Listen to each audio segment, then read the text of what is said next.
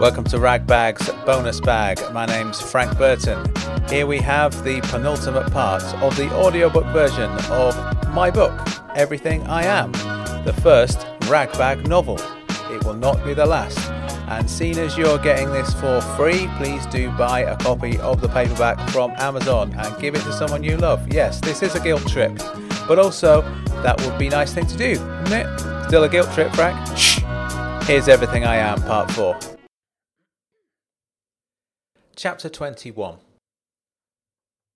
I woke up at two in the morning. I still hadn't got out of the habit of waking up expecting to be still in prison. The sensation of still having alcohol in my system helped to point my waking brain in the direction of the present day. What had happened? I'd been to the pub with Rupert and Graham. We had a good chat about my dad, then what? I came home and fell asleep. That means I hadn't eaten anything all day. No breakfast, liquid lunch followed by a very long nap. I staggered to the kitchen and made myself a sandwich. I sat eating on a beanbag in the living room. So, my dad was gay.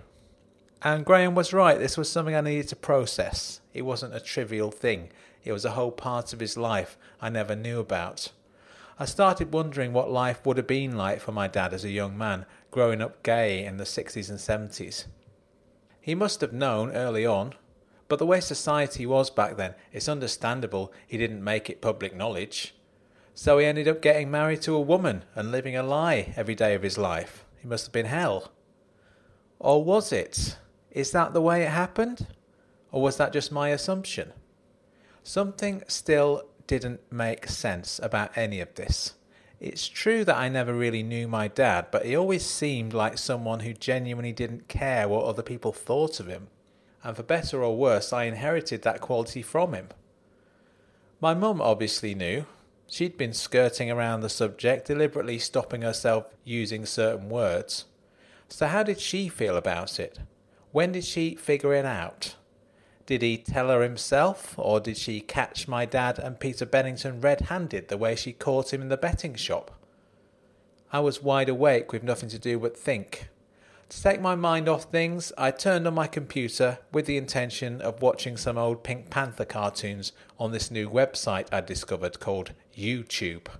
But then I clicked into my emails and saw Uncle Claude had replied to that threatening message I'd sent. My heart sank even further. What made me think talking tough was a good idea? I'd realised in hindsight this was completely the wrong approach to take with Uncle Claude. I didn't want to read his response but couldn't help opening it. His message was short and to the point. It's a shame you felt the need to talk to me like that, Frank. I'm disappointed. Yes, I'll speak to yourself and your lawyer. Name the time and place. P S. Good line about the D F S sofa, L O L. I wrote back. Sorry, Uncle Claude. I was feeling very stressed when I wrote that. I've copied in my solicitor, Rupert Pilcher, so we can put something in the diary that suits everyone. I paused before adding, L O L to you too.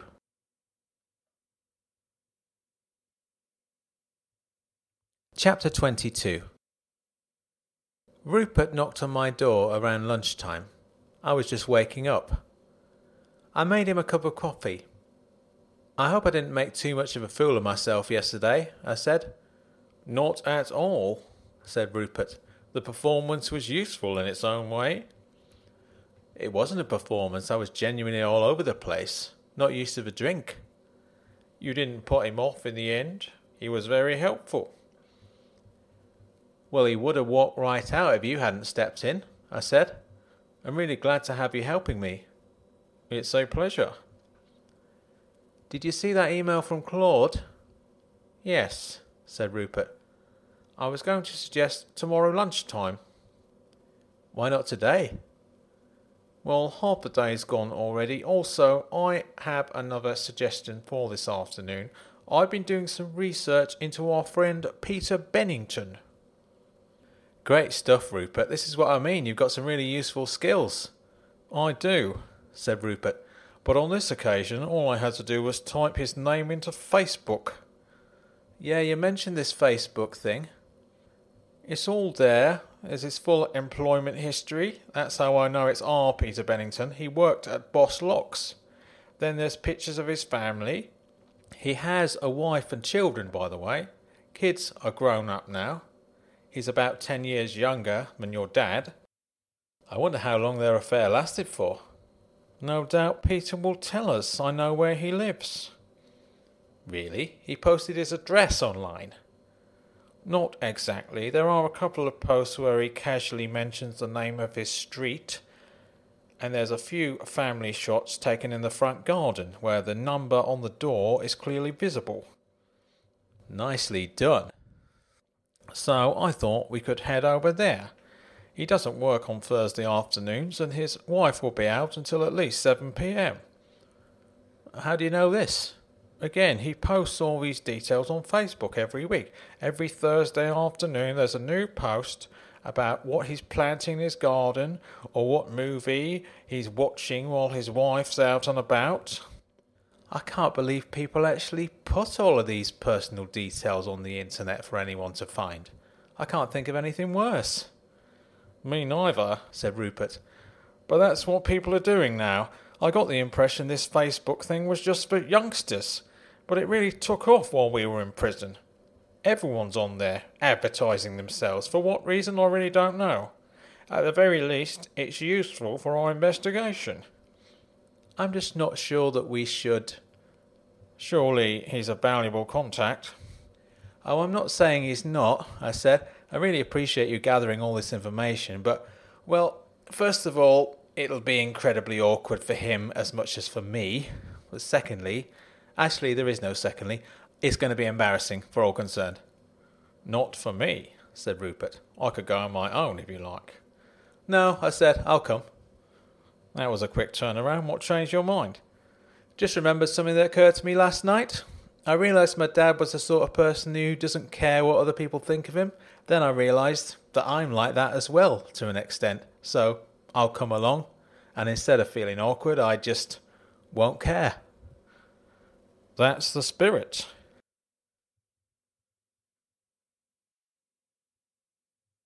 Chapter twenty-three. So that's how I ended up standing outside my father's ex-lover's house, accompanied by a fake lawyer. Rupert rang the bell. We could hear the T V blaring through the living room window, so there was no doubt Peter was there. He had the T V on so loud it was drowning out the doorbell. Rupert rang the bell again. What's all that noise? I whispered. Is that really the T V? Oh, yes, said Rupert. The Exorcist, if I'm not mistaken. Shall I tap on the window? I suppose it's the only way. Rupert took a couple of steps to the right and rapped sharply on the glass. The T V noise stopped. A moment later, Peter Bennington answered the door. Then he screamed at the top of his voice and slammed the door in my face. I don't know what I was expecting, but I wasn't expecting that. Rupert rang the doorbell again. No response. Rupert opened the letterbox and, politely as possible, called inside. Mister Bennington, my name is Rupert Pilcher. I'm a solicitor for a firm called Harrow Associates. I can't talk to you, Bennington's voice echoed from the hallway. Anything you say to us will be treated in the strictest confidence, said Rupert.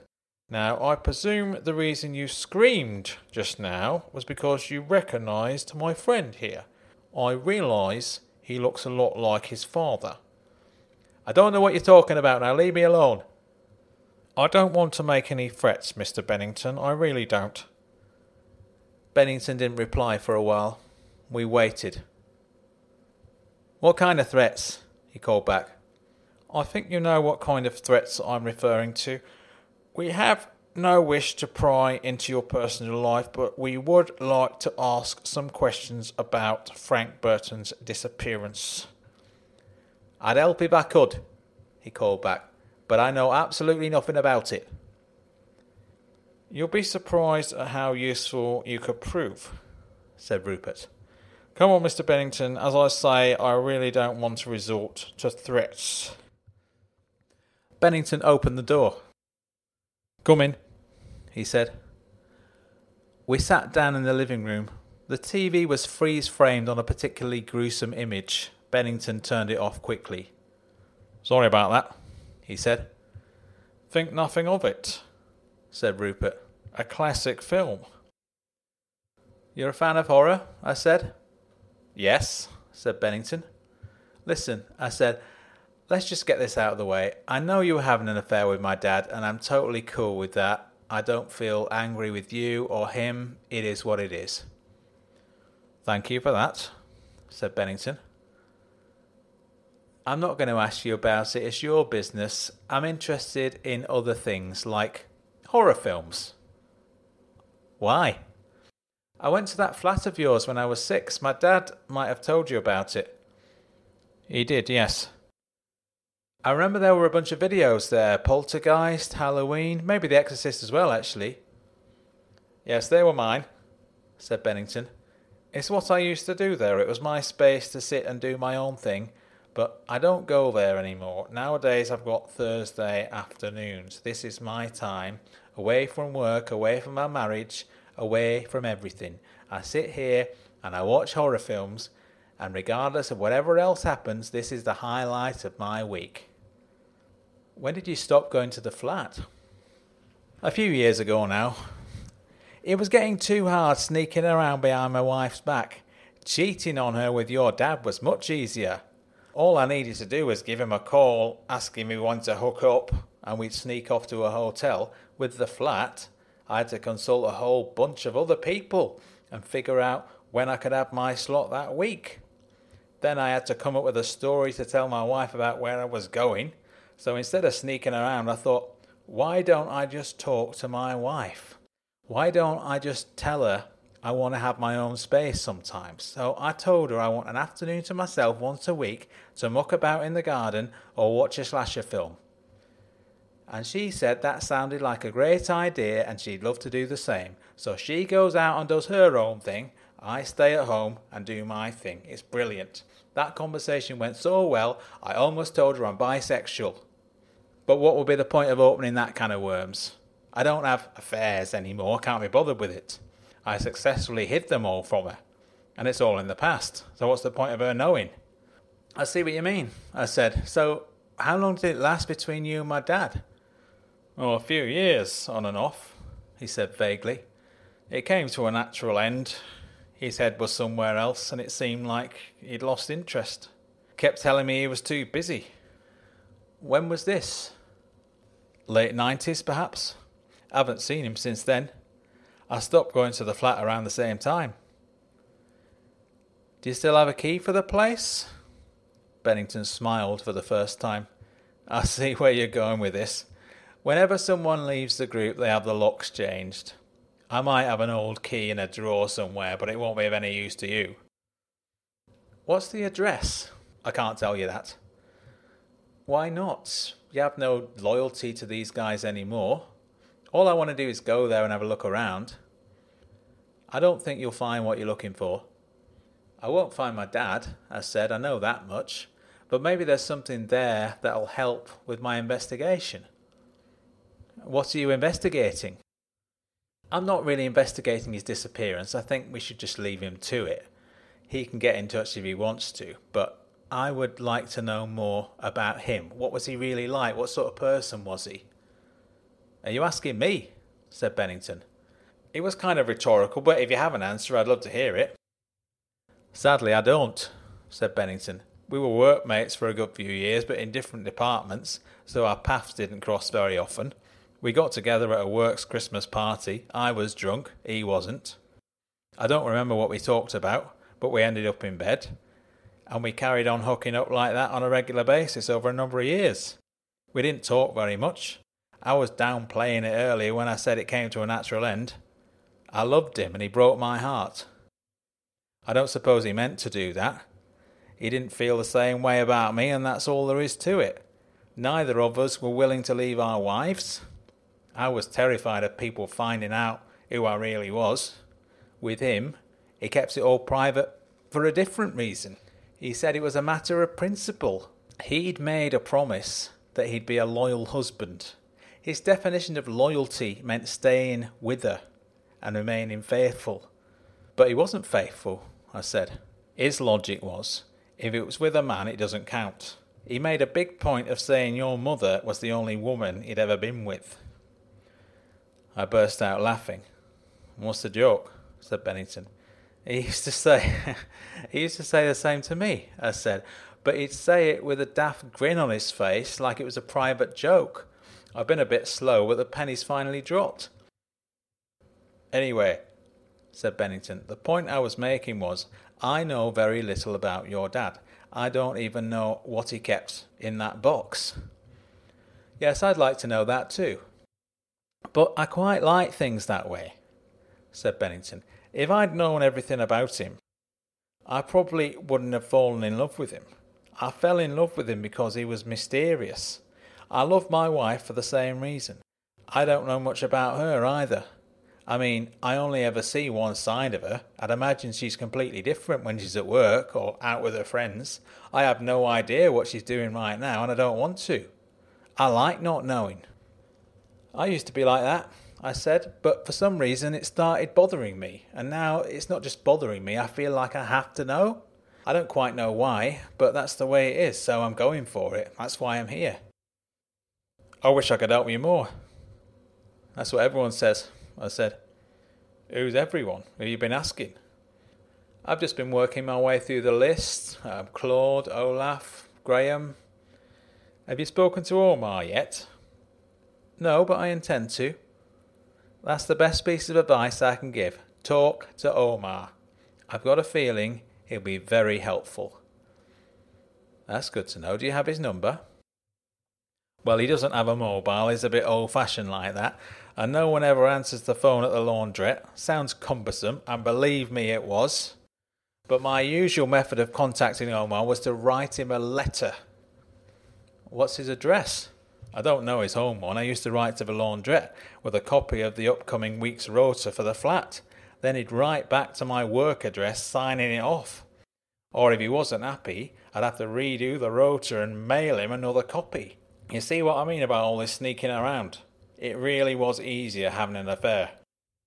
Thanks for the tip, Peter, I said. Yes, thank you, Mister Bennington, said Rupert. Mister Burton, I think we ought to leave our friend to the exorcist. This is, after all, the highlight of Mister Bennington's week.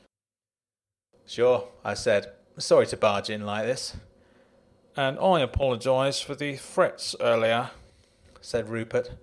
That was rather unprofessional. If I recall, said Bennington, you assured me you didn't want to threaten me. Exactly, said Rupert. That was a threat. Actually, said Bennington, there's one more thing you might be interested in. I'll see if I can find it. He left the room and didn't come back for ten minutes. It'd be funny if he never came back, I whispered. Stranger things have happened, said Rupert thoughtfully. You don't really think... I mean, he's gone very quiet. In answer to my question, Bennington returned to the room. In his hand was a folded sheet of yellowing paper.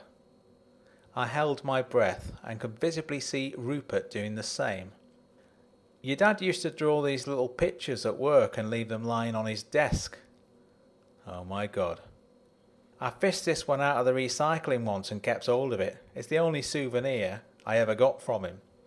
I need to see it, I thought. Just give the man a chance. He's opening it up. Come on, Peter. This had better be what I think it is. Peter opened up the final fold and held the paper up to the light. Rupert gasped louder than I did. Surely it can't be, he exclaimed. It is, I said. It's the bridge. I told you there was a bridge, didn't I? Well, we knew there must be. It'd be the only thing connecting the Steam Palace with the Crumpet Dome. It's like we've found a massive missing piece of the puzzle. What are you talking about? Said Bennington. My dad never mentioned Nimbleland to you. Bennington shook his head. As I say, he never really told me anything. Well, this is wonderful anyway. This is the sort of thing I really wanted to discover. It's a proper insight into my dad's internal world. Right, well, I'd rather not hear about it. Of course, said Rupert, maintaining the mystery and all that. Would you mind if we take this away? Sure, said Bennington. I'm not really sentimental about these things. It's been sitting at the bottom of a drawer for years. I'm glad we came, I said.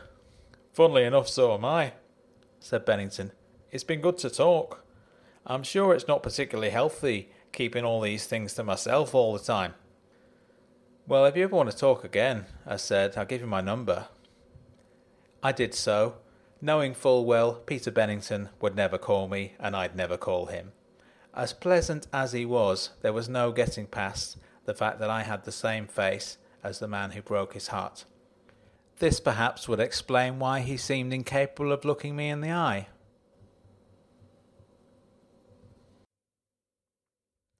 Chapter twenty-four.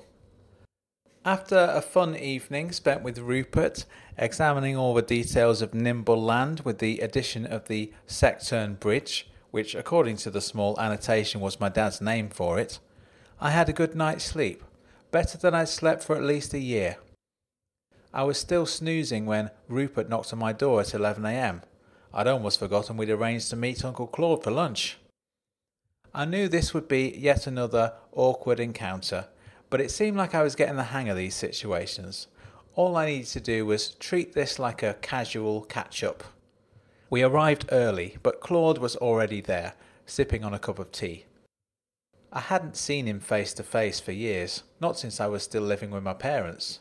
He looked about twenty years older than the last time I saw him, or maybe he'd always looked like that, like a proper old man. Maybe this was what my dad looked like now too. He was only a couple of years younger than Claude. "Hi, Uncle," I said, shaking his hand. "This is Rupert." "Pleased to meet you, Mister Burton." "Mister Pilcher, likewise." We sat down opposite him. "Shall we uh, order some food?" said Claude. "This place does a good line of bacon sandwiches." "Actually, I'm vegan nowadays." "Oh, I uh, just thought your daddy was vegetarian." "I'm vegan," I said. "It's different." "Right, so you can't even have a cheese sandwich or an omelette. That's awful." "I could if I wanted to." "Can you have fish?"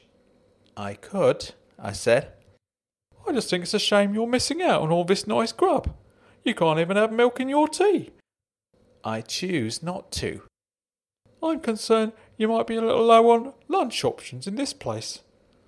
"It's fine, they do beans on toast, I'll have that." Uh, you're not one of these uh, vegetarians as well, are you, Rupert?" "Vegans," I corrected him. "I'll have a bacon sandwich," said Rupert, "and a white coffee." "Sensible choice. I'll get these lads my treat. What are you drinking, Frank?" "Black coffee, thanks." Claude went off to order at the counter. "Sounds like you're in his good books already," I whispered. "He seriously doesn't recognise you as a traffic warden guy."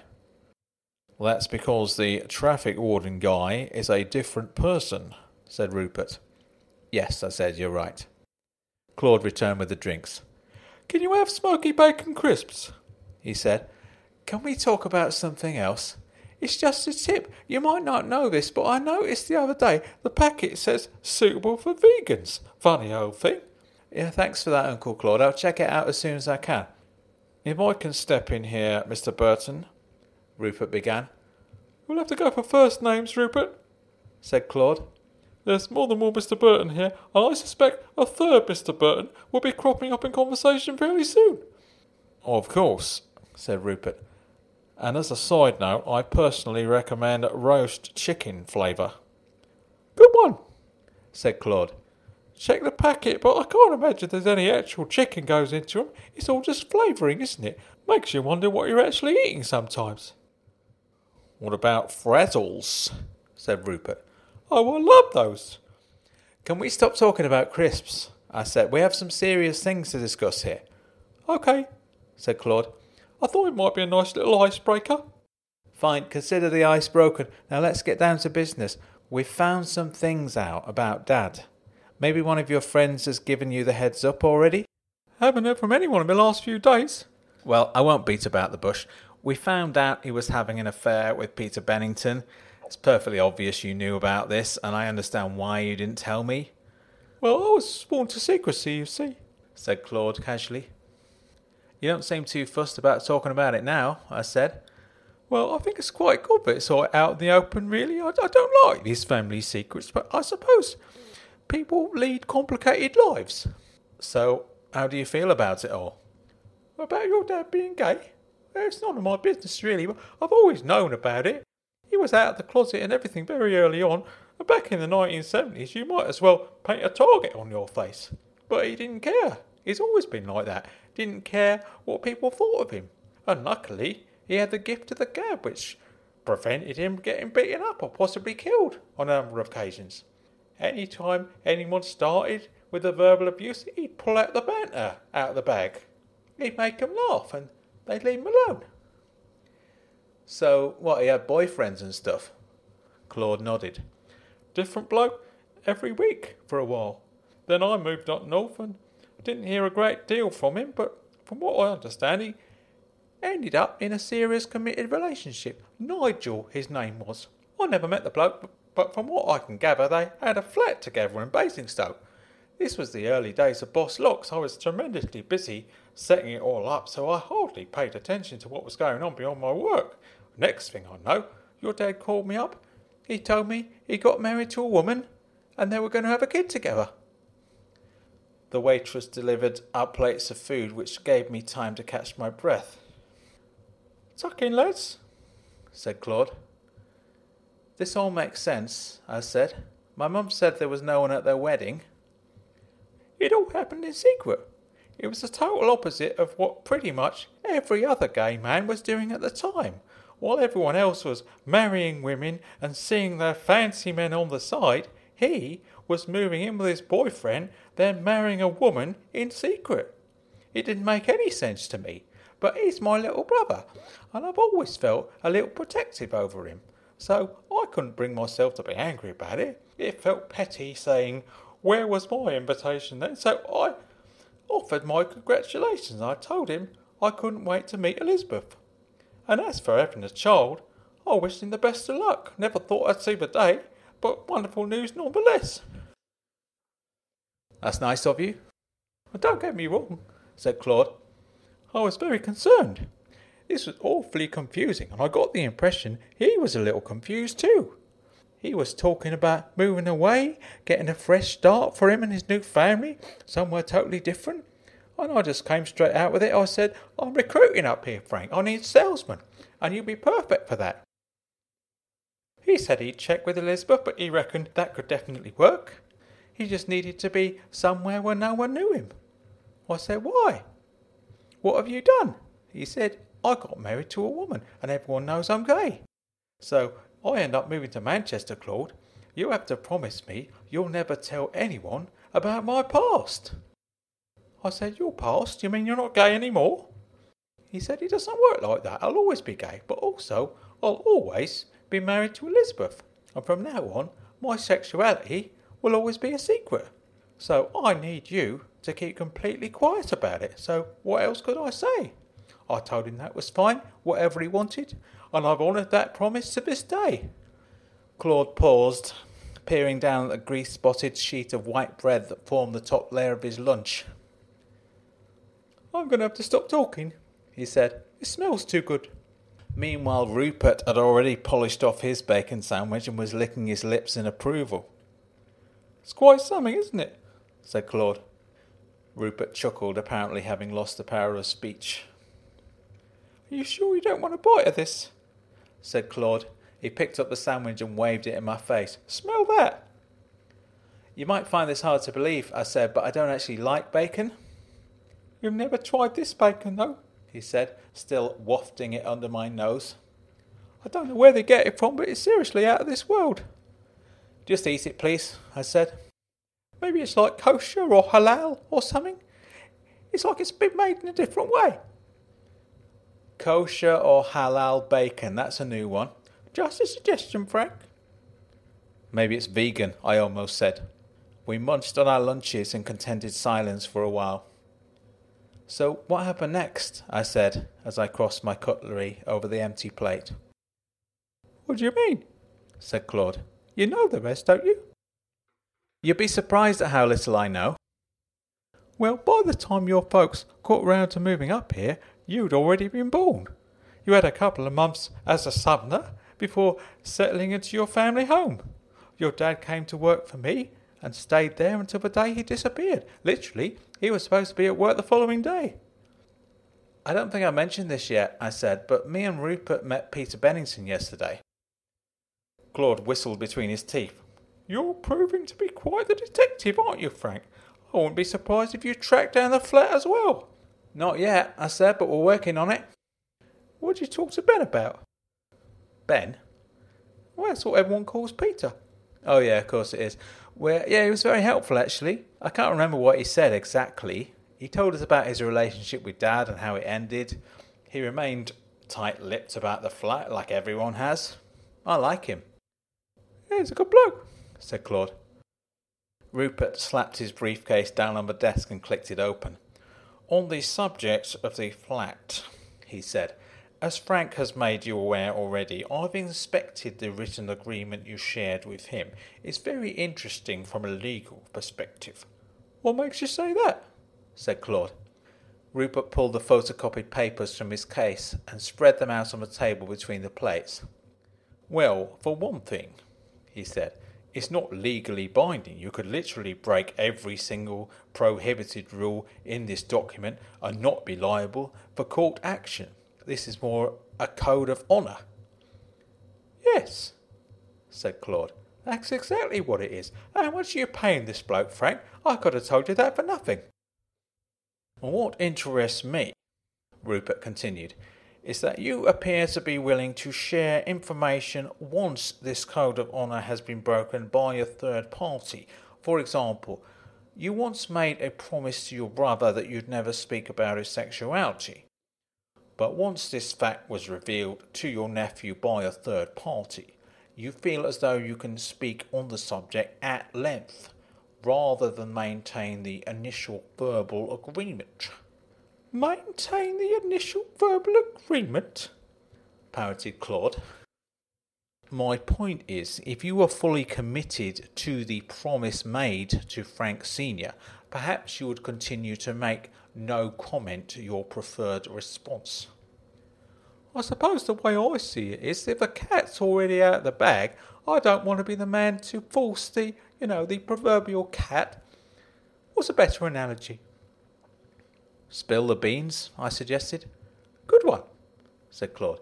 Typical vegan, but yes, I like it. So if the beans have already been spilt, I don't want to be the one to get my hands dirty, scraping them off the floor and slopping them back into the can. Well put, I said. Thanks for your help on that.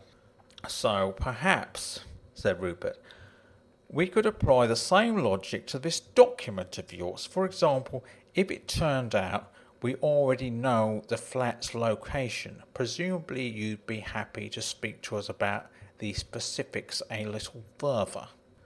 What specifics? Let's put it this way, I said. I know where the flat is. I took a walk down that part of town the other day, and based on what I already know, I've narrowed it down to one of three buildings on West Street: Elliott Court, Joyce Court, or Wolf Court. That's as far as you've got? Just three names of potential buildings? I already know it's the seventh floor, I said. Sixth floor, actually, Claude corrected. Now we're getting somewhere. Calm down. I can't tell you the address. It's in the agreement. Neither myself nor any other member of the group can reveal that information. What if myself or Rupert were to express an interest in becoming a member of the group? Claude laughed. Really? You really want to be part of this? Why not? For a start, it means paying an extra lot of rent. Split between seven people, it can't be that much, can it? Claude's face straightened. I'm not sure my conscience would allow me to go through with that, he said seriously. You'd be doing it for the wrong reasons. This document clearly states, said Rupert, that group members can use the premises for whatever reason they see fit. There are only two types of activity that are specifically restricted: illegal activity and sexual activity. We'd be doing neither of those things. Well, by all means, you're free to join the waiting list, said Claude. Waiting list? Oh, yeah, said Claude. That flat is a stuff of legend, Frank. A couple of our current members spent years waiting for a space. The current waiting list is as long as your arm. I can't just bump you up to the top whether you're family or not. What if we agree to join for a day and then hand it over to the next in line? It's a monthly tenancy agreement. OK, a month then. You still can't jump the queue. If I owned the place myself, it might be different, but it's Olaf's place. And as soon as he sees your name... It doesn't have to be me, it could be Rupert. In which case, Rupert would have to sign this agreement. An agreement which is not legally binding, Rupert reminded us. The agreement states that anyone outside the group will not be admitted to the premises, so even if Olaf were to agree to this scheme of yours, only Rupert will be permitted to enter the flat. I see what you mean, I said. I know you want to go there yourself, Frank, and I'd like to help you, but I can't see a way round all these rules. One thing that appears to be missing, said Rupert, is a rule about group members sharing their keys with third parties. It states that no one else other than the group member is allowed to enter the property. This isn't a rule about entering, said Rupert. It's a rule about what happens to a group member's key when it is not in use. It says we're not allowed to duplicate them. It does indeed. But it doesn't say you're not allowed to pass them on to someone else on a temporary basis. There's a problem there, said Claude. If I gave you my key, I'd be doing so knowing full well that you'd use it to gain access to the flat. It's my understanding that despite that knowledge, you would still be honouring the terms of this agreement. What we have here, Claude, is a loophole. You said so yourself. You're willing to help if there's a way we can work around some of these rules. Another problem you may be forgetting, said Claude, is that you don't know the address and I can't tell you what it is. If we're subtle enough, we could try out the key in a few different doors, I said. We have the right floor. It's a short list of three different buildings. I'm sure we could figure it out. Yet another problem, said Claude, is that you don't know the rota, and I can't share that with you, as it states in our agreement. It's group members only.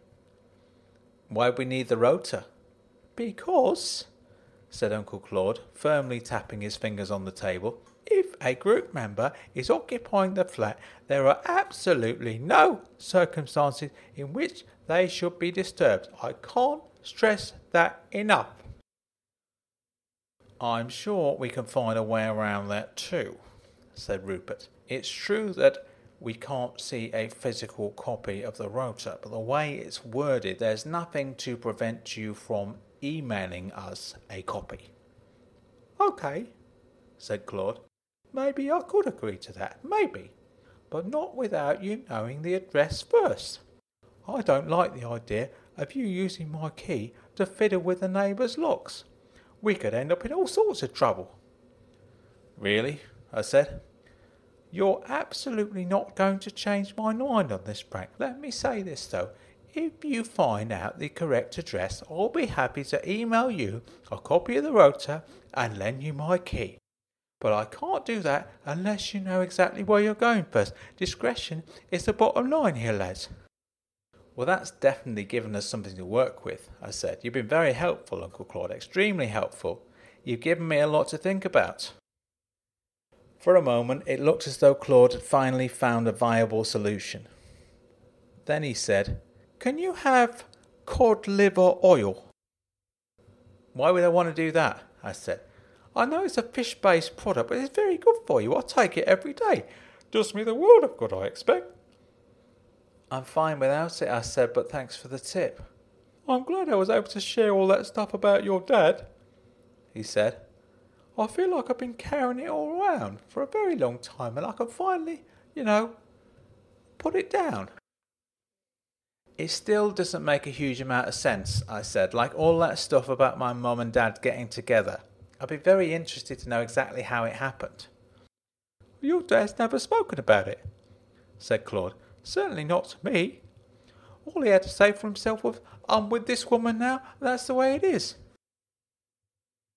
They've always made it clear to me that I was an accident, I said, so my best assumption is that they had a one-night stand, which resulted in my mum's pregnancy, then for whatever reason they agreed to stay together and bring me up. Hmm, said Claude. What does that mean? I said. They've always made it clear that you were an accident. Yes. You're sure about that? Definitely. That's awfully strange. Why? Because you weren't. That's the one thing I do know for certain. Your dad was very clear on that. The two of them got together with the intention of having a child. That doesn't make any sense, I said. I don't know all the details, said Claude. I always got the impression your mum was less keen on the idea than your dad was. As a matter of fact, that's exactly what he told me. He said he talked her into it. Elizabeth never wanted children herself. She swore she never would, but your dad, what can I say, is a natural-born sales rep. Really? Oh, absolutely. Your dad's always wanted kids, wanted them from an early age, but because of the circumstances, he couldn't have one with Nigel. He just wasn't the done thing in those days, so he found himself someone to have a child with. So how come he was such a completely useless father? I really don't know, said Claude. I've thought about this an awful lot, but I've never been able to reach a satisfactory conclusion. I agree with you, it doesn't make sense. The best explanation I have is that he had his heart set on being a father until he actually became one. And no offence to you, Frank, but my feeling is, once your dad became a father, it became clear that he'd made a mistake. Mistake, I said softly. I don't mean it to sound bad. No, I said, it's good, it's really good. I just realised I've been remembering it all wrong for years. I had this word spinning round and round in my head. Accident. That's what my parents called me when I was little. It was their private joke. They called me our little accident. But that's just the way my mind's processed it. It turns out I've been getting the word wrong the whole time. They never called me our little accident. They called me our little mistake. And you're pleased about this? Said Claude. I realise it doesn't sound like a cause for celebration, I said, but this is what I've been looking for, the actual truth, and it feels like we're finally getting somewhere. Well, that's good, I suppose. Is there anything else I can help you with? You've done more than enough, I said. From my perspective, said Rupert, it would be useful to have something in writing from yourself firmly committing to the guarantee that if myself and Frank are able to uncover the address of your mystery flat, you will supply us with an emailed copy of the group's rota and lend us your key. No, said Claude. You have my word of honour, that's enough. I'm happy with that, I said. It's a shame we weren't able to find a suitable loophole, said Rupert. Actually, said Claude, it's not a loophole as such, but... He hesitated. What? I said. Sorry, Frank, I'm just mentally preparing myself for what this is going to lead to. I recommend that you go and speak to Omar. What should I speak to him about? Just talk to him. Ask him the question you asked everybody else. I have a feeling he'll be very helpful. That's exactly what Peter Bennington said. Yeah, Ben's met him too. Hopefully we'll be in touch soon, said Rupert. I expect you will.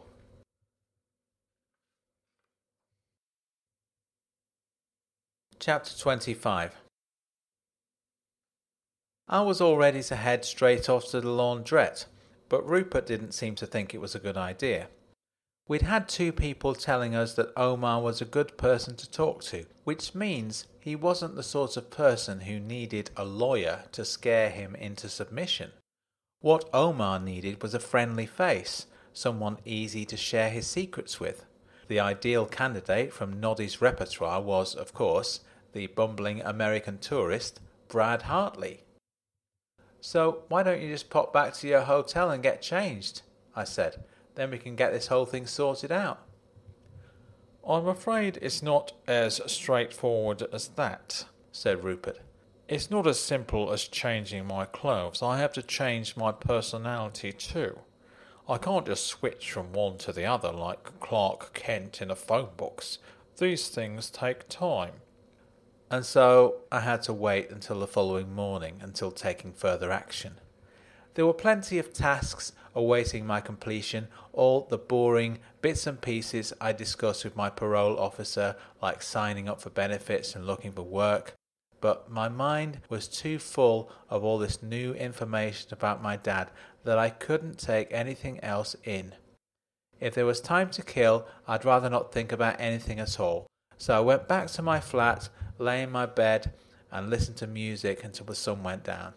This YouTube thing I discovered the other day had a whole bunch of stuff from bands and artists whose records I didn't own and hadn't paid for, but knew and loved nonetheless, and now I suddenly had the ability to play whichever track I wanted as many times as I wanted.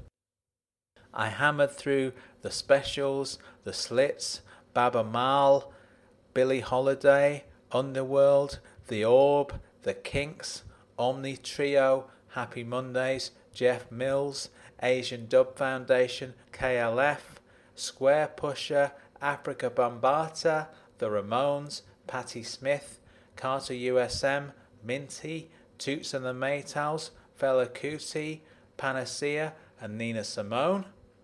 Just by clicking on the suggested links, I discovered a whole bunch of other stuff I didn't even know about. At the Drive-In, And You Will Know Us by the Trail of Dead, Roots Maneuver, Grinderman, Laura Marling. I went to sleep that night somewhat contented, a little overwhelmed, having almost but not quite forgotten about our planned meeting with Omar. The following morning, Brad Hartley arrived at my door, wearing a T-shirt with a London Underground logo on it and a Legoland Windsor baseball cap. "Great to see you again," he greeted. "Hi, Brad," I said. "Come on in." After a brief strategy meeting, we decided a united front would be the best means of approach. We'd go to the laundrette together, ask to see the manager, and take it from there. As it turned out, we didn't need to ask. We stepped through the door, and right in front of us was a smartly dressed Asian man of around the same age as my dad, sitting on a plastic chair, watching the machine spin. We were the only people in the room, so this seemed like a perfectly good place to have a chat. "Hello," I said. "Are you Omar?" Omar stood up, smiled, and shook me by the hand. "Frank Burton, Junior?" "That's right. Did Uncle Claude say we were coming?" "No," said Omar. "I recognise you. What can I do for you?" Uh, well, this is my friend Brad Hartley." "Pleased to meet you, sir," said Brad, returning Omar's handshake with a vigorous two-handed grasp. "Take a seat, gentlemen," said Omar. We pulled up a couple of chairs. "I'll come straight to the point," I said. "I've been meeting with a few of your associates, trying to get some more information about the secret flat my dad used to visit. I understand you're still a member of the group." "Yes, I am," said Omar. "What's the address?" I said casually. I received an equally casual response. forty-six Wolf Court." "Wow," I said, "that was easy. Aren't you breaking the group's rules by telling me that?" "I am," said Omar. "But a much more important principle for me is not telling lies. If someone asks me a direct question, I respond with an honest answer. The group members know this. They knew this when they put the group rules together." I see. So it's not so much of a secret from your point of view. On the contrary, it's a very well-kept secret. I've successfully hidden my use of the flat for over twenty years. If my wife asked me, do you have a secret flat, I would say yes. But she's never asked that question. Interesting. I admire your commitment to your principles. Thank you. I was going to grill you a little bit more, but actually I can't think of anything else you could help me with. We've made some real progress here. Thanks, Omar. We'll let you get on with your work. Oh, I'm not working today, said Omar. I'm just sitting here watching the machine spin. I find it very therapeutic. Right, well, we'll let you get on with that. For what it's worth, said Omar, I really didn't know your dad, but I know how fond Claude was of him, and I saw how upset he was when his brother vanished. I hope you can find him. I heard myself say, thanks. I hope so too.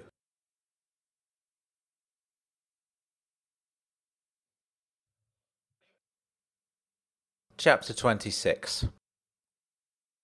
It took a day and a half to organise getting the keys from Uncle Claude and agreeing to a slot when no group members would be there. I spent most of that time in a state of incurable restlessness. I couldn't sit still. Listening to music wasn't going to help this time. I went on a series of long walks, exploring different bits of Manchester, staying well away from the flat until it was time for our scheduled visit. When it was almost time to go, there was a knock at my door. I answered, expecting to see Brad in another one of his souvenir caps. But he wasn't wearing one this time. His grey fringe was hanging naturally over his forehead. He was wearing a regular pair of jeans and a plain white shirt. Brad, I said. Not this time. It's Noddy. Wow, good to see you, mate. You're not in character? I don't need to be. It's just you and me now. I breathed out, feeling the ball of nervous energy being released into the air. Are you okay? Said Noddy. Great, thanks, I said. It's just really comforting that you're here, as you. I've been feeling like I'm not ready yet, like I don't know if we should be going there at all, but suddenly I am ready. In that case, let's go. We took the half-hour walk to Wolf Court in silence. In the lift up to the sixth floor, I offered Noddy the key and told him to go in first. He said, no, you should do it. This is a momentous moment, and it's yours. I realised I was still scared. It was almost as though I were expecting my dad to be sitting there on the couch. I opened the door. The place was a lot smaller than I remembered, but otherwise everything was almost exactly the same as it had been all those years ago. Same carpet, same wallpaper, same cupboards, same furniture in the exact same positions. Even the pinboard in the kitchen hadn't changed. The names on the rota were different now. Claude, Olaf, Omar, Martin, Graham and Sheila. I wondered who Sheila was and how she'd become involved in this mysterious men's group. The television had been updated for a flat-screen one, but it still had the old V H S recorder plugged into it. Peter Bennington's horror films remained lined up on the shelf. Unbelievably, the collection still included the film Jiminy Cricket's Christmas. Was this one of the group members' secret guilty pleasure? As I've said, I can no longer vouch for the quality of this particular cartoon. Weird how they've left all of Bennington's things here, I said. As far as we know, he hasn't been a member for years. Perhaps they weren't sure what to do with them, said Noddy. There's a general rule within that document about not touching another group member's things. In which case, I said thoughtfully. Noddy already knew what I was thinking. Let's take a look, he said. There was a storage cupboard embedded in the wall between the two bedrooms. It was padlocked shut. We didn't have a key, but Noddy found a screwdriver in the kitchen, which would easily take the latch off. While he was fiddling with it, I found a large suitcase under one of the beds. The case had Sheila's name on the top. It was closed with a combination lock. I couldn't help myself trying out one, two, three, four. It clicked open. I unzipped it and peered at the various items of brightly coloured equipment inside. "Right, so that's what Sheila gets up to," I said out loud. "Looks like fun." I wondered if masturbation counted as sexual activity, or if the contents of Sheila's case were exempt from the group's rules. I hoped for her case she wouldn't get in trouble if anybody else cracked her security code. "How's it going?" I called through to Noddy. "Almost there," he said. A moment later, the padlock clanked to the floor and the hinges on the cupboard made a violent creak. There was a whole bunch of junk inside, carrier bags full of old teacups and kitchen utensils, an empty bird cage filled with plastic ornamental fruit, stacks of yellowing newspapers. It reminded me of my parents' house. I didn't dwell on that comparison for long, because after pulling a couple of bags out, it was clear that underneath the bird cage was a large black box with a lid. We hauled it out and carried it into the living room. It didn't have my dad's name on, but it seemed obvious, based on where it had been stashed, that this was, as various group members had called it, that box. "You know what I'm thinking?" said Noddy. "I'm thinking the same," I said, "but really I don't think this box has anything to do with Nimbleland. It's too big for a start." "It might not be drawings or maps," said Noddy. "What if he was making a scale model?" "There's only one way to find out," I said. I ran my hands over the smooth surface of the lid before pulling it off. Sitting neatly in the box was a record player, a stack of vinyl singles, a tape deck, headphones and a microphone on a stand. A smaller box full of cassette tapes was resting on top. "I wasn't expecting that," I said. "Hmm, me neither." "Is this really my dad's stuff?" "That's his handwriting on the tapes," Noddy confirmed. "I take it he was a music fan." "I have no idea," I said. "He never mentioned." I pulled out a handful of vinyls. I hadn't heard of all of them, but the names I recognised were, to my mind, impossibly cool. Nick Cave and the Bad Seeds, Cocteau Twins, a guy called Gerald, Portishead. "Obviously he was a secret music fan," I said. "And a secret D J," Noddy added. I pulled out the box of tapes. Each tape had an individual handwritten date, covering the mid-eighties to early nineties. I plugged the cassette player into the spare socket next to the T V and stuck it on the coffee table, which I recognised as the place I ate all my meals for a week when I was six. I picked a tape at random and popped it in. The tape was halfway through, so it started in the middle of a track. Familiar-sounding synths blasted through the small plastic speaker. I was trying to remember where I knew the track from when the music stopped and my dad's voice answered the question. "Craft work there," said the voice, recognisably Frank Senior, with something of a transatlantic twist. "If you've just joined us, welcome to Apartment twenty-four. I've been getting in the party mood with the electronic vibes. But as always, it's time to change direction. Let's have a bit of Tom Waits." The next track came on. "I can't believe my dad was cool," I said. "This is cool," said Noddy. "Sorry, I don't know a thing about music." "Let me tell you," I said, "this is unbelievable. I don't even mean cool as in fashionable. I just mean it's really, really good. It's a shame he chose to keep all this to himself. It's the sort of thing we could have really bonded over." "The impression I get," said Noddy, "is that your dad chose not to share this side of himself with other people, not because he was ashamed of it, but because it was his private pleasure. I'm not sure he actually wanted to be a professional radio D J, but he got a kick out of using this place to pretend to be one. It's like another life altogether." "Yeah," I said, "I think you might be right." We listened to the music while staring thoughtfully at the tape deck. "This chap doesn't sound well," said Noddy. "It's Tom Waits," I said. "Who's that?" "Just trust me, okay? This is good." "And he's a professional recording artist?" I grinned. Yes, Grandad, he's a professional recording artist. My dad's voice returned. Tom waits there. We're a few seconds away from yet another change of direction because that's what we do here at Apartment twenty-four, right? There was some light rustling and clanking in the background as my dad fumbled over changing the record on his single turntable. Let's take a look at the weather, he continued. Just glancing out of the window, it's a bit cloudy here in Manchester.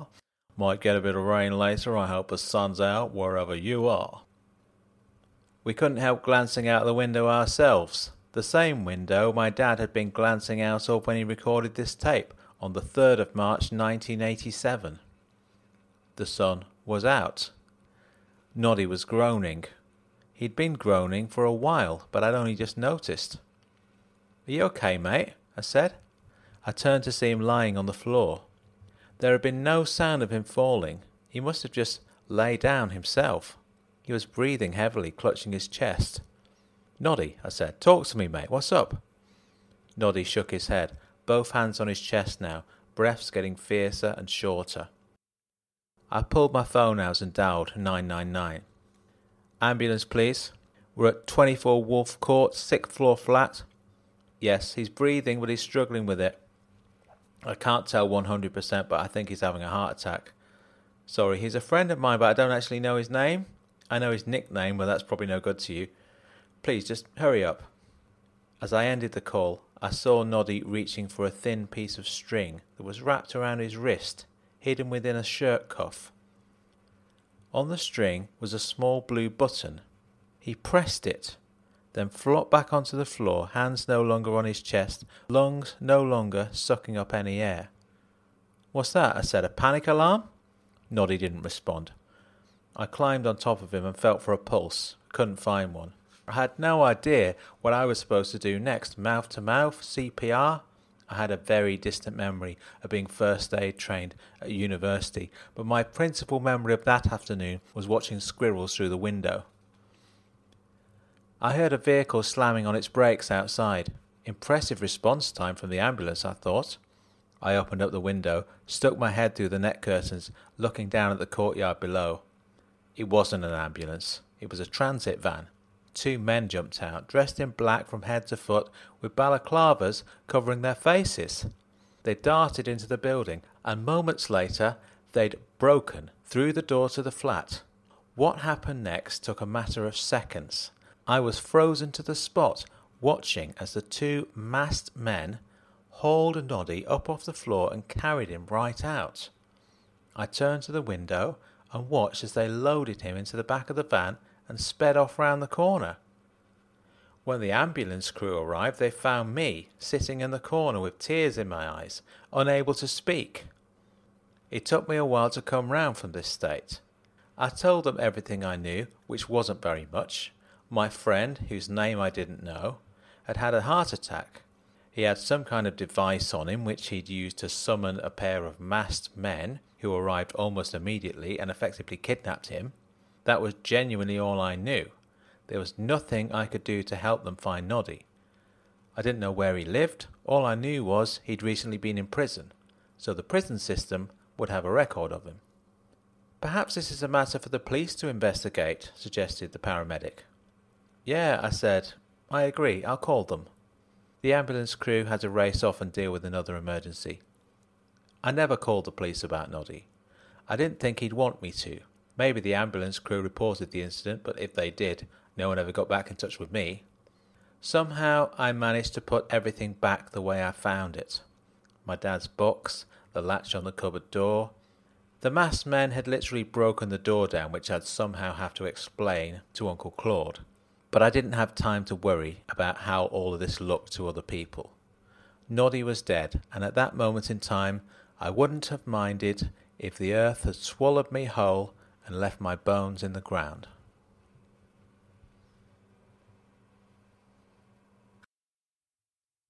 Chapter twenty-seven. I didn't talk to anyone for a long time after that. I barely left my flat for a number of weeks. I still had a small sum of money stashed away, which covered my living costs in the short term. The worst thing was, I didn't know whether Noddy were alive or dead. I knew the chances of him having survived were minimal, unless that van happened to have a defibrillator in the back. Actually, there were lots of sentences beginning with the words, "The worst thing was." The worst thing was, the last conversation I had with Noddy ended up with me making a joke about his age. I'd never done that before. He was never a father figure, and he never looked down on me. We were always equals. The worst thing was, I lost my only real friend. I didn't have a single friend left in the world, and I couldn't cope with the idea of trying to find a replacement. The worst thing was, there would never be a funeral. Burying him wouldn't have stopped me grieving, but at the very least it might have helped me come to terms with it on some superficial level. The worst thing was, I hadn't just lost Noddy, I'd lost Rupert and Brad and Trevor and Eggnog. They were all people too. And what about all his other invented personalities, the ones he'd mentioned in his stories, who I'd never got to meet? The worst thing was, I didn't really know Noddy at all. I knew the people he was pretending to be, but I didn't know anything about the real person. He never mentioned his childhood or revealed even the tiniest detail about his personal life. The worst thing was, Noddy was dead. Noddy was dead and I was alive. I didn't want to talk to anyone about it. No one else knew him.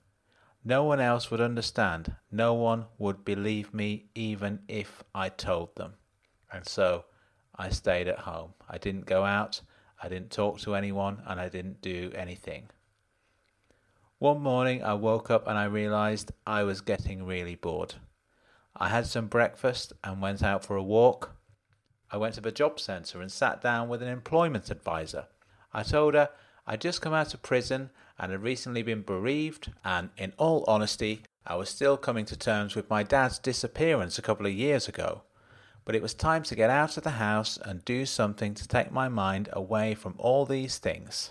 I didn't care what work it was, I'd work for whoever was willing to take me on. She pointed out that perhaps we should focus on the positives. I was a university graduate with plenty of office experience. And a criminal record, I said. Would you consider working in a butcher's shop? She asked out of the blue. Sure, I said. I don't eat meat, but I'd be happy to sell it. She passed on the number. I gave them a call, and two weeks later, there I was, chopping up steak with a massive knife.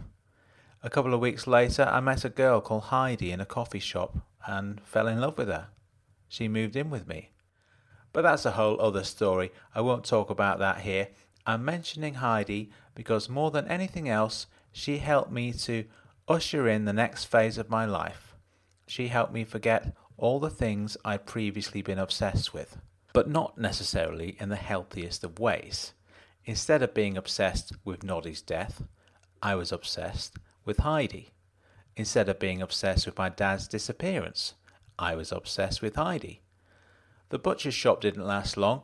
I got an admin job for a bit, then moved on to being a support worker, having bluffed my way in by pretending I didn't have a criminal record. Heidi and I were together for two years. I was sad when she left, but at the same time, it was a huge relief.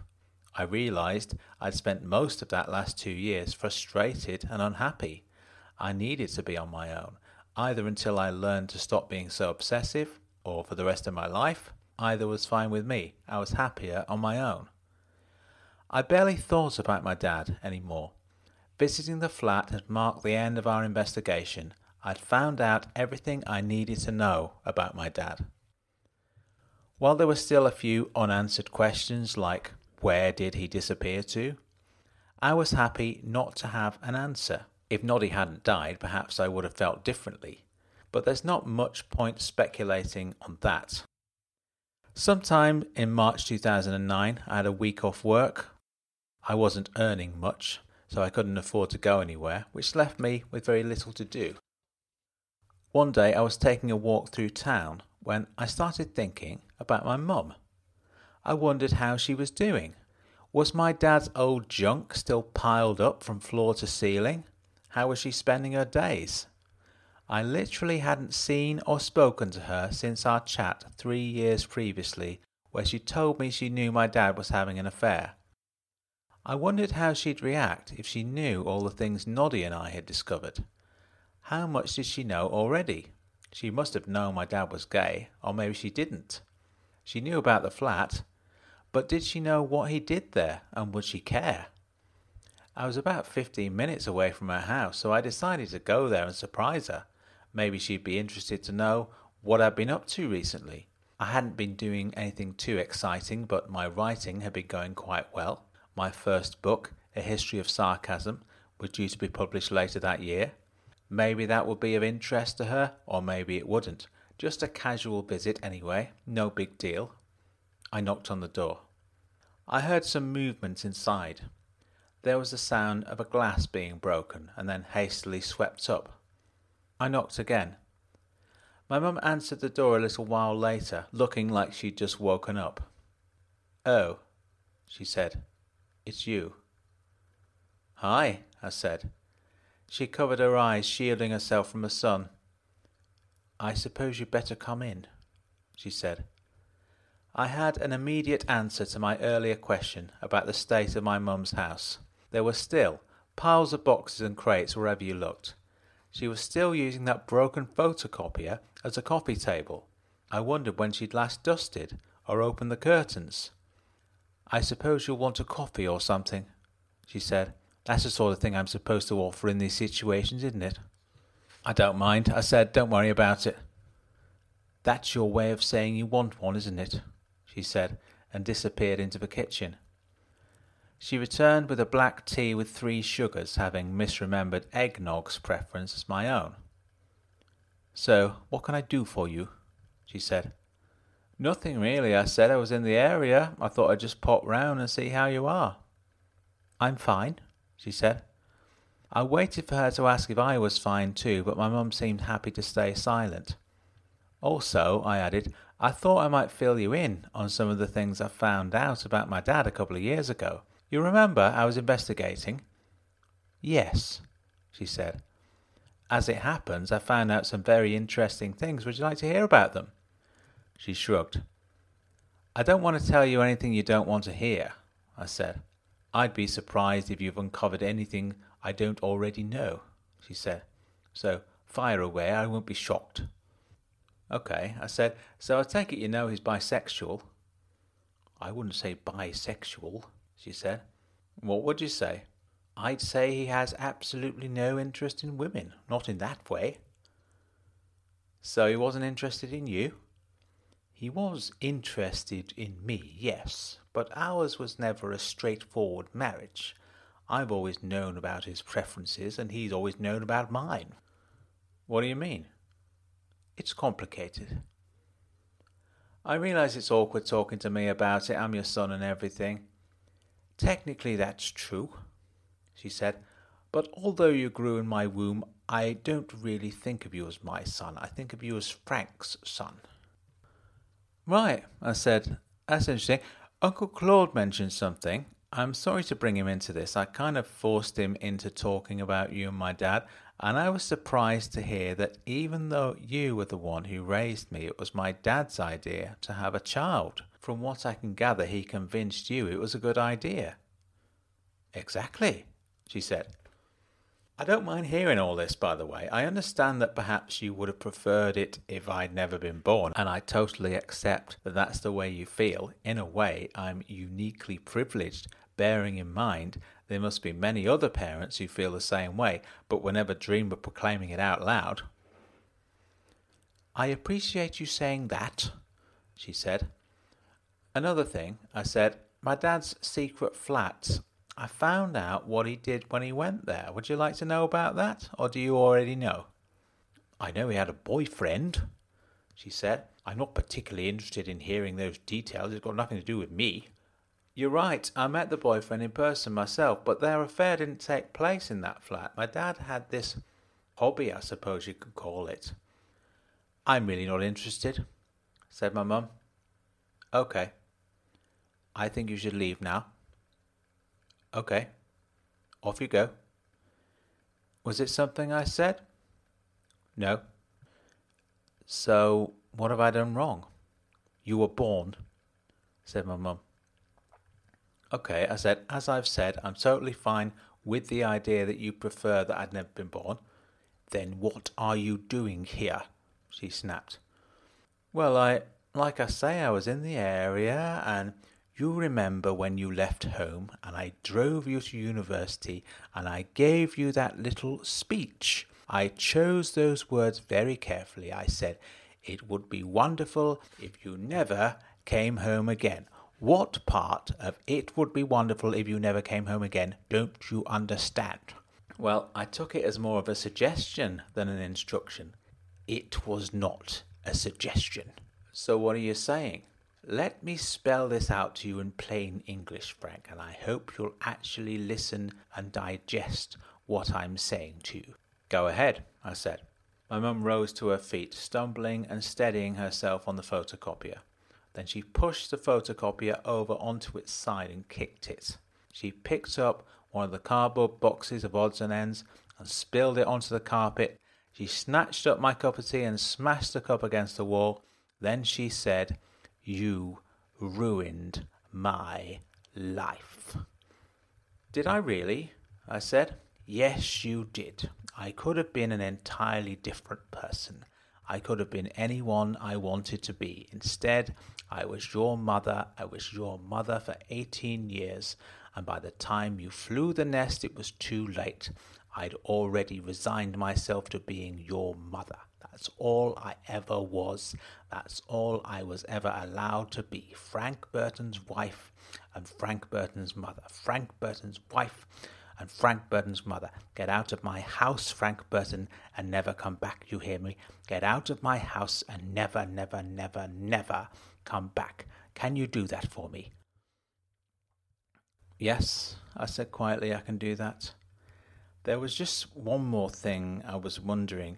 You will have to keep on wondering, because I have absolutely nothing else to say to you. "Mum," I said, "don't call me that. Don't ever use that name again. My name is Elizabeth." "Elizabeth," I said, "I'm worried about you. You're drinking too much. It seems like you ought to be going out and doing things, seeing other people, instead of sitting all day in this pigsty of a house." "I drink," she said, "because of you. I don't go out and see other people because of you. I sit here all day and not a minute goes by where I don't think, I wonder if that son of mine is going to come knocking on my door again, asking questions again, asking for cups of tea again, instead of leaving me alone. I don't know how else I'm supposed to say this, Frank. Leave me alone. Get out of this house and never, never, never come back again. Why are you still sitting there?" "Because I'm concerned. If you're really concerned, you will leave this house immediately." "How are you living?" I said. "I mean, how can you afford to pay for all your bottles of gin, your heating bills? Did my dad leave some money behind?" My mum sat down on the floor and buried her head in her hands. "Mum," I said, "I mean, Elizabeth." I thought she was crying at first, but it turns out her shoulders were shaking with laughter. "Finally," she cackled, "the truth comes out. He wants to know about money." "Not for me," I said, "for you. I'm worried that you might not be financially stable." "In answer to your question," she said, "your dad didn't leave me anything. There was never anything for him to leave. I own this house outright. Mine is the only name on the deeds. Don't ask me why, but from day one, everything has been in my name, even the car. Your dad has never owned a thing in his life." "So you got money," I said. "You can support yourself." "For your information," she said, "I've made a will. It specifies that you are entitled to nothing. You hear me, Frank? Nothing at all. When I die, this house will be auctioned off and the proceeds donated to the animal shelter." "Fine," I said, "if that's what you want. I didn't realise you cared about animals that much." "I don't," she chuckled. "But the funny thing is, I care about animals more than I care about you. Now, once again, before I call the authorities, please, please, please get out of my house and never, never, never come back." So that's what I did.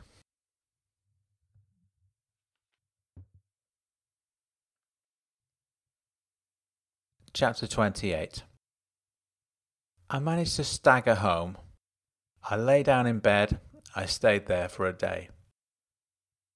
I spent the remainder of the week failing to do various things. I tried writing, but couldn't get into it. I tried reading, but my mind kept wandering off. I tried to exercise, but couldn't be bothered.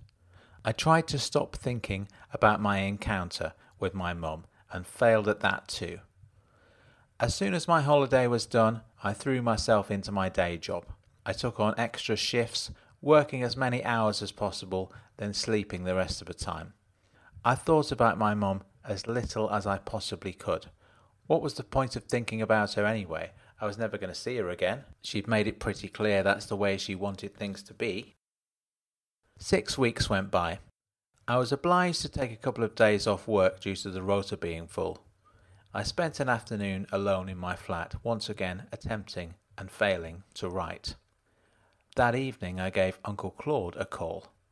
It had been a year or so since I've seen him last, when Heidi and I ran into him in a supermarket. Claude was a total embarrassment. He spent the whole time staring at Heidi's chest. Every now and again, during our super polite conversation, he'd mumble something incomprehensible to himself, and he kept on making remarks about me being vegan like I was a shame on the family or something. I made an excuse about being in a hurry and disappeared. He'd called and texted a few times since then, but I chose to completely ignore him. Claude answered the phone after one and a half rings. "Frank," he said breathlessly. "Hiya," I said. "Don't worry, it's not an emergency." "It's good to hear your voice." "Good to hear yours too. Sorry I haven't been in touch for a while." "Let's forget about that," he said. "Are you on the toilet?" I said. Uh, no." "Yes, you are. This can wait. Call me back when you're decent." Uncle Claude called me back ten minutes later. "Sorry about that," he said. "It's fine," I said. "I just have this thing about talking to people when they're doing their business. I have a sixth sense for these things." "Not a bad party trick." "Seriously, I beg to differ. It's a horrendous party trick." We laughed. "I suppose you're right," he said. "Imagine," I said, "being at a party and..." "Anyway, how are you?" "I'm the same as always," said Claude. "Business is going well, still stamp collecting. I've started going to stamp collecting exhibitions and things like that, just as a sideline. I won't bore you with the details." "You're boring me already, mate." We laughed again. "Yeah, this is good, Frank," he said. "I like a bit of banter. You're very good at it. How's the missus?" "What, you mean Heidi? No, we're not together anymore." "I'm sorry to hear that, Frank. She seemed very nice." "She was very nice," I agreed. "That wasn't the problem. It's complicated, but it's for the best." "Complicated? That's usually a coded way of saying there was somebody else involved." "I wish it were more gossip-worthy," I said, "but no, it's a case of two people caught in the wrong place at the wrong time." "You make yourself sound like you're a wrongfully convicted criminal." "Let's not bring that up again." We laughed, a little less heartily this time.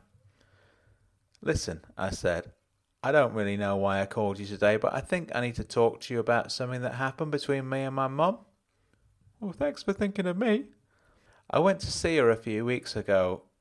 I would have done it sooner, but I've been distracted with this and that. I wanted to talk through some of the things I discovered about my dad.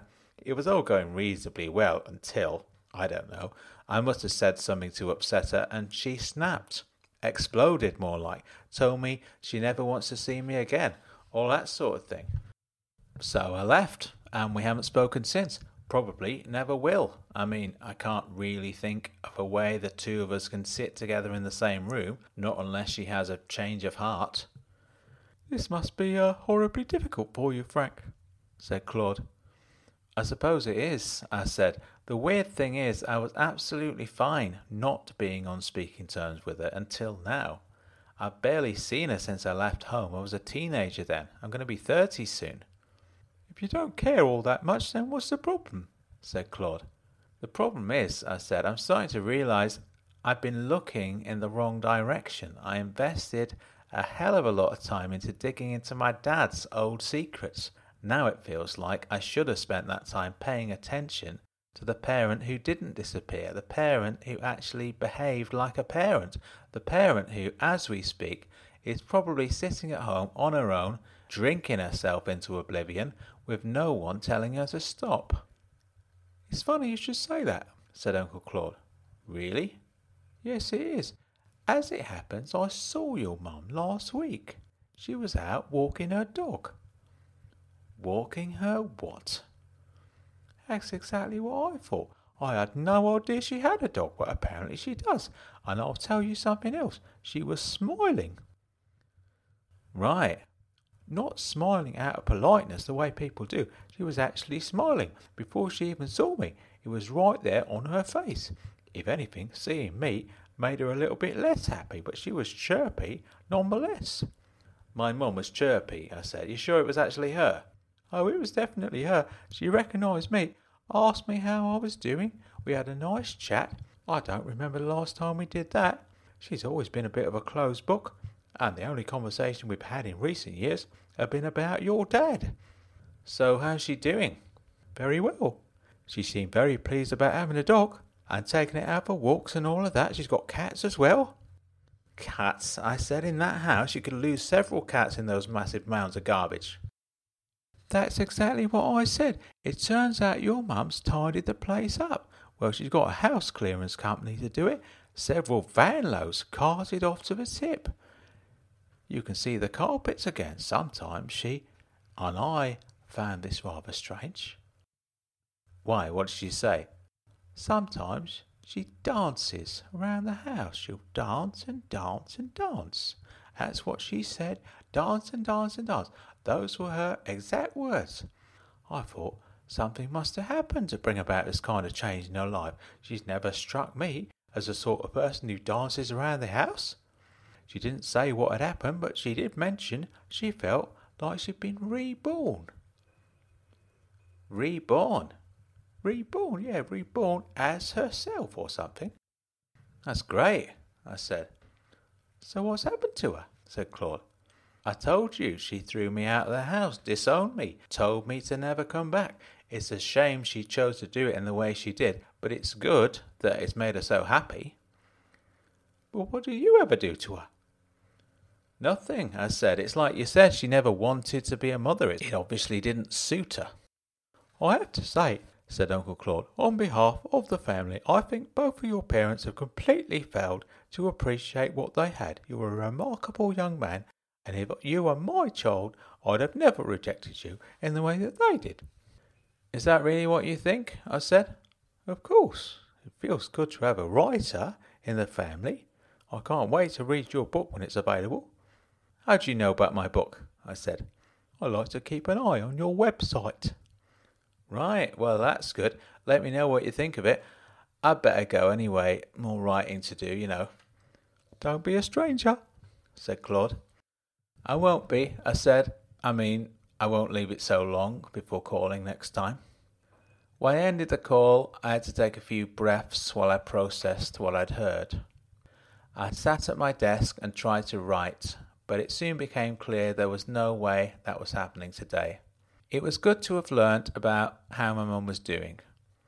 All I wanted to do was call and congratulate her, but obviously that would have been a terrible mistake.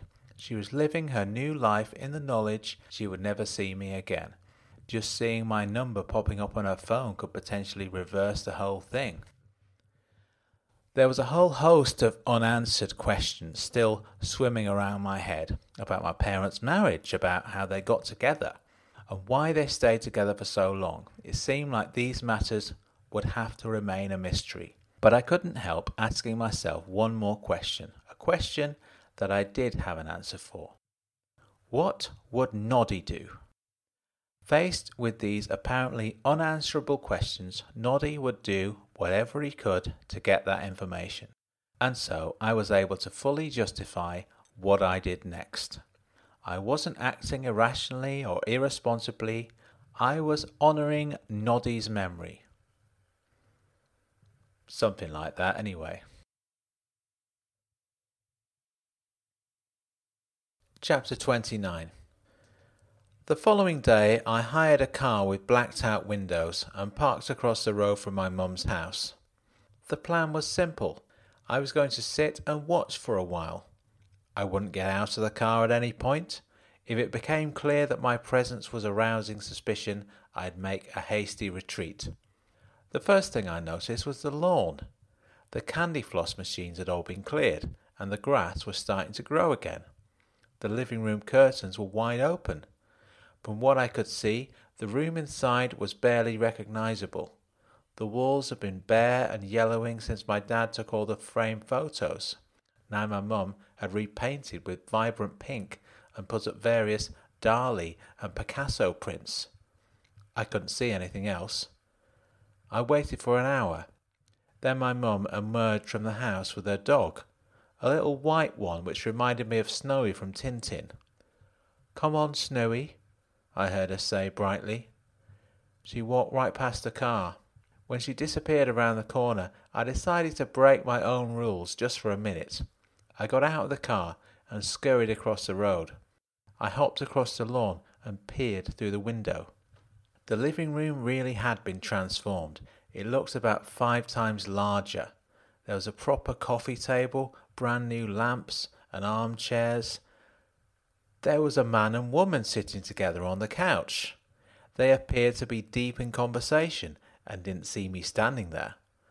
I darted back across the road and into my car. My mum having animals in the house was one thing, but people. Somehow this was more of a surprise.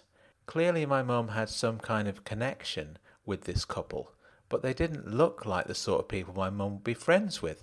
For a start, they were human beings. I'm not sure my mum actually had any human friends. She used to when I was a kid. She'd spend hours on the phone, and often there'd be women of my mum's age popping round for a drink. Sometimes we'd go to the park with my mum's friends and their kids, like we're one big family. Then during my teenage years, these visits occurred less and less. She hardly touched the phone, she talked a lot less and drank a lot more. By the time I left home, I was pretty sure my mum was a recluse, so it didn't make sense that suddenly she should be friends with what looked like a young professional couple who were all dressed up for work. Could they have been estate agents? Was she selling the house? It didn't look that way. There was no sign up, and if these people were total strangers, surely she wouldn't pop out to walk the dog, leaving them in the living room. My mum returned fifteen minutes later. As she did so, a taxi pulled up on the driveway. The young couple appeared at the front door. They smiled and shook my mum's hand before loading a pair of trolley cases into the back of the taxi. As the taxi whisked them away, my mum pulled out a fold-up chair and sat in the garden reading a book. I started feeling rather uncomfortable about sitting there watching her. I knew she couldn't see me through the blacked-out window, but nonetheless, I was paranoid about being caught. I couldn't just drive off, though. I'd make it immediately obvious there'd been someone sitting in the car the whole time. I'd have to wait until she went outside. My mum laughed out loud, covering her mouth like she'd heard a dirty joke. I wondered what she was reading, but couldn't see the cover. Half an hour later, she popped inside the house. I waited until the door was closed before driving back to the car rental place. I walked home and made some notes about the things I'd seen that day. That is, after all, what Noddy would have done. Perhaps I should have left it there, but it seemed like none of my questions had been answered. In fact, there were even more questions than before. So I did what Noddy would have done and went off to the fancy dress shop. I bought myself a ginger wig and false beard. The beard looked very convincing and covered a large portion of my face. From a nearby sports shop, I bought a tracksuit and baseball cap. I attempted to further disguise myself by adopting a different kind of walk, but couldn't figure out a way to make it seem convincing. I went to a mobility shop and bought a pair of crutches. I waited until it was dark before donning my disguise. I jogged across town with the crutches tucked under my arm, then hobbled casually along my mum's street. The curtains remained wide open, with all the lights on in the living room. There seemed to be some movement inside, some flicker of light like the T V was on. I knew my mum didn't have a T V. I moved a little closer. The flickering stopped. I crouched down on the lawn. The upstairs windows were open, and I could hear heavy footsteps on the floorboards. The footsteps pounded down the stairs. Instinctively, I ducked down beneath the living room window and held my breath. There was some kind of commotion. After a while, I couldn't resist lifting my head and peering through the window. My mum didn't see me because she had her eyes closed. She was dancing. There was no music playing. She didn't have earphones or anything. The music was in her mind. She twirled, bounced, skipped, waved her arms in the air with the most serene smile I'd ever seen on her face. On a technical level, she was a bad dancer, but she was peaceful and she was happy and she was absolutely beautiful. I noticed there was an empty bottle of gin on the coffee table. I could have stayed there for the rest of the night, but I could sense my mum was moments away from opening her eyes. I'd seen everything I needed to. Silently, I scooped up the crutches from the lawn, tucked them under my arm, and ran away.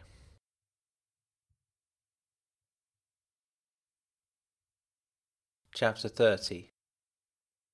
I was at work for the next few days, which provided a nice distraction. I could feel myself getting obsessed again, constantly dreaming up theories about my mum and her mysterious visitors. On my next day off, I hired a different car. I couldn't get blacked-out windows this time, so I wore my ginger wig and beard. I parked up across the street. My mum passed by on a regular dog walk. She returned, thankfully not sitting in the garden again, which would have been too close for comfort. A couple of hours later, an elderly man of East Asian descent arrived in a taxi. He knocked on the door. My mum greeted him with a handshake and invited him inside. Again, this was weird, not because of the man's age or ethnicity. There was no reason why my mum couldn't be friends with an old Korean dude. It was simply the fact that he was a human being, and seeing my mum mixing with other human beings wasn't something I was used to. But maybe that was because I'd never spied on her before. To be fair, I didn't really know her at all, so anything was possible. Perhaps she was living an entirely different life to the one I'd assumed. I waited for hours with no sign of movement within the house, other than the occasional sight of the old man peering through one of the upstairs windows. A little while later, a young, dreadlocked girl with a guitar slung over her shoulder arrived on foot. She knocked on the door. My mum greeted her with a handshake and welcomed her inside. Ten minutes later, my mum took the dog out for a walk, leaving her two guests behind. She glanced at me as she walked past, but happily my disguise appeared to be sufficient. I needed to leave, though. If I was still there when she returned from her walk, it was bound to look dodgy. What should I do next? What would Noddy do? I was pretty sure I knew the answer. The following morning, the young dreadlocked musician left my mum's house. I was lurking at the end of a street in my tracksuit and fake hair. "Hey," I called to her, "you got a minute?" "Sorry, dude," she said, and carried on walking. "It's important," I said. "Okay," said the young woman, looking me up and down for a moment. "Make it quick, I'm late for my rehearsal." "I'll come straight to the point. How do you know Elizabeth?" "Who's that?" "The woman whose house you stayed in last night." "All right, I don't know her at all. It's an Airbnb." "Air what? What's that?" "I don't have time to explain to you what Airbnb is, dude. Look it up." "Okay, thanks, I will. I'll let you go. Just one more thing." "Yes." "Please don't tell her I was asking. She really wouldn't like it." "Don't worry about it. I was only booked in for one night." "Well, if you happen to go back there." "Sure, I won't mention it." "I appreciate that." As the young woman walked away, I congratulated myself on my performance, although maybe I should have disguised my voice somehow. Noddy would have come up with a whole new identity as well as a new accent. I still had a lot to learn.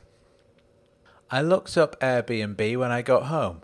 It didn't take long to find my mum's profile. She was renting out her two spare bedrooms. It can't have been running for long, but already there were a bunch of five-star reviews. One of them said, Elizabeth was warm, welcoming, and rustled up a marvellous cooked breakfast. She made an unpleasant business trip feel like a family holiday. I studied the pictures. The two guest rooms looked immaculate. It was hard to believe one of them used to be my cluttered teenage bedroom with its creaky single bed. I was surprised to see you could fit a whole double bed in there, plus a large wardrobe with room to spare. There was a shot of the living room too. According to the advert, my mum allowed her guests to treat the room like it was their own. I noticed the framed photograph on the mantelpiece of my mum and Snowy the dog. She had such a beaming smile on her face, it was almost comical. Then I looked at her profile picture, a selfie she snapped in a rush with one hand visibly holding the phone up and the other scratching the side of her head. She was still wearing her wedding ring, and her name was still Elizabeth Burton. After everything she'd said about moving on from me and my dad, I was surprised to see she hadn't reverted to her maiden name, whatever that was. Clearly, there were still many questions, but I realised in that moment it wasn't my place to ask. This woman was no longer my mother. She had her own life to live, and I had mine. What would Noddy do? Noddy would know when it was time to quit. Noddy would have carried on living his life and drawn a nice, neat line under everything we'd discovered. That's what I'd like to think anyway. Noddy, like my parents, was unavailable for comment, so any assumption I made about what Noddy would have done was based entirely on my internal version of him. I never saw my mum again. There were many occasions on which I was tempted to venture out into the night and sit outside her window watching her dance. Instead, I would lie in my bed and close my eyes, and in my head, my mum was dancing. My mum was dancing to the music in her mind.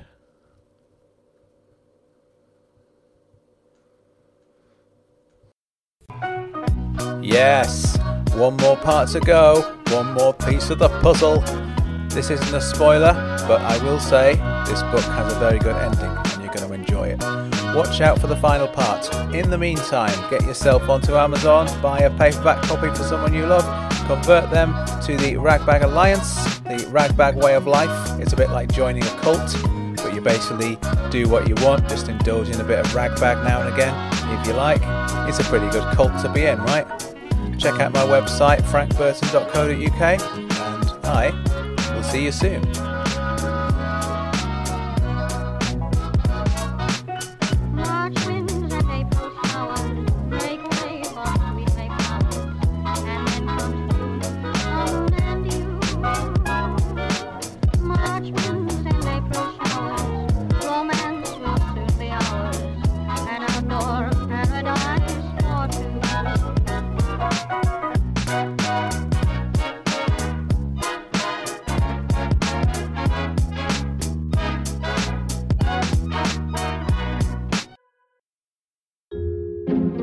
Ragbag Podcast is part of BritPodScene, an independent network of uniquely British podcasts that's always growing. Check out brit pod scene dot com or follow BritPodScene on Twitter to find out more.